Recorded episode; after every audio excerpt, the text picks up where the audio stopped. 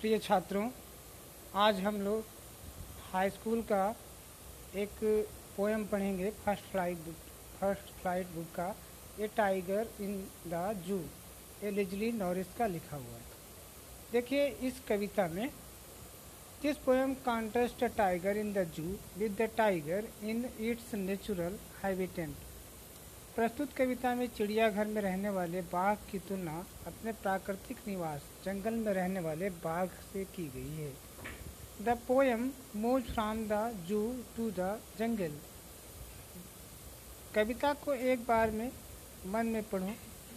And back again to the zoo. Read the poem shortly once, silently once, and से stanzas speak about the tiger in the zoo.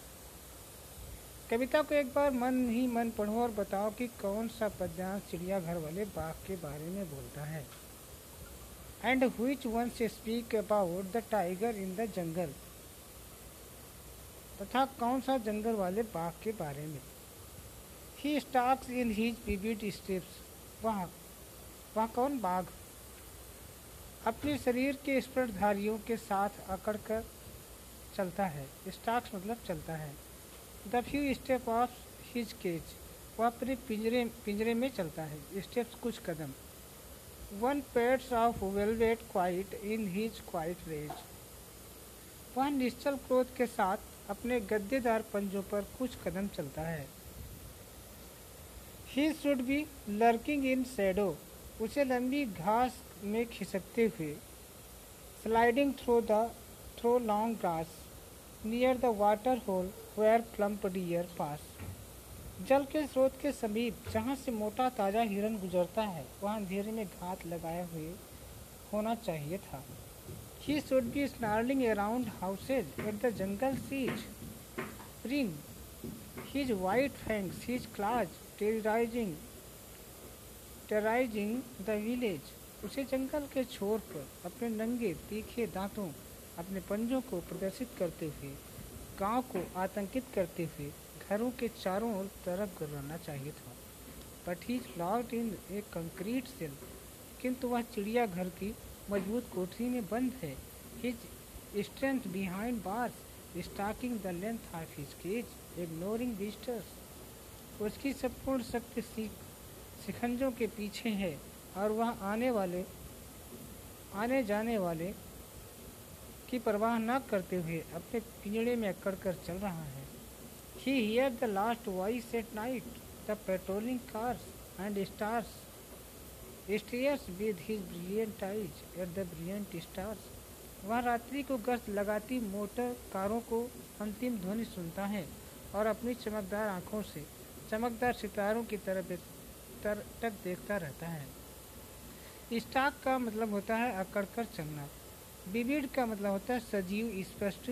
Raise का मतलब होता है क्रोध रोज lurking का मतलब होता है घात लगाना। प्लम्प का मतलब होता है मोटा ताज़ा। स्नान मतलब गुर्राना फांग दंतमूल। अब देखिए, इसमें से हम देखेंगे कुछ क्वेश्चंस के बारे में।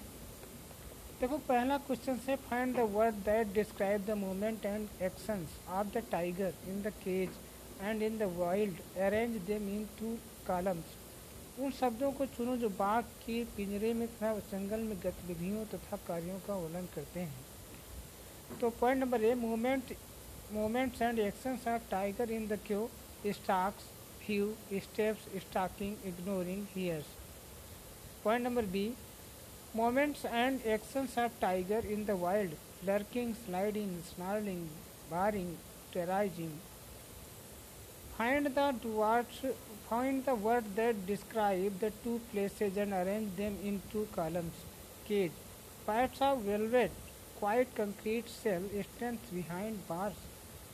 अब वाइल्ड में जब रहेगा जंगल में sliding through long grass water hole jungle sees patrolling car brilliants car stars Notice the use of a word repeated in the lines such as these on pots of velvet, quite in his quiet rage, and stares with his brilliant eyes at the brilliant stars.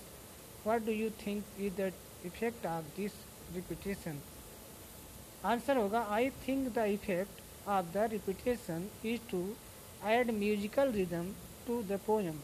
The repetition of words shows how horrible the situation is and highlights the strange atmosphere. इस तरह से इस poem को पढ़ेंगे। पढ़ने के बाद इसमें जो मेन मेन चीज़ें हैं, उन्हें जानेंगे, सीखेंगे। शेष हम अगली वीडियो में।